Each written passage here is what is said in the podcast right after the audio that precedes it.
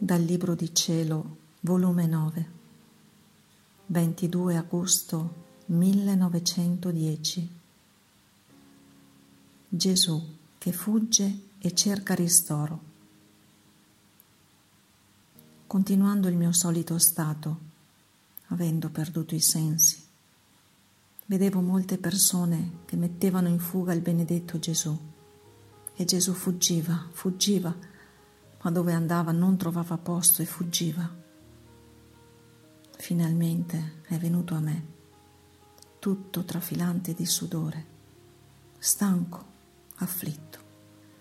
Mi si è gettato in braccia, si è stretto forte e ha detto a quelli che lo inseguivano, da quest'anima non mi potete far fuggire. E quelli scornati si sono ritirati e a me mi ha detto, figlia, non ne posso più, dammi qualche ristoro. E si è messo a succhiare al mio petto e poi mi sono trovata in me stessa.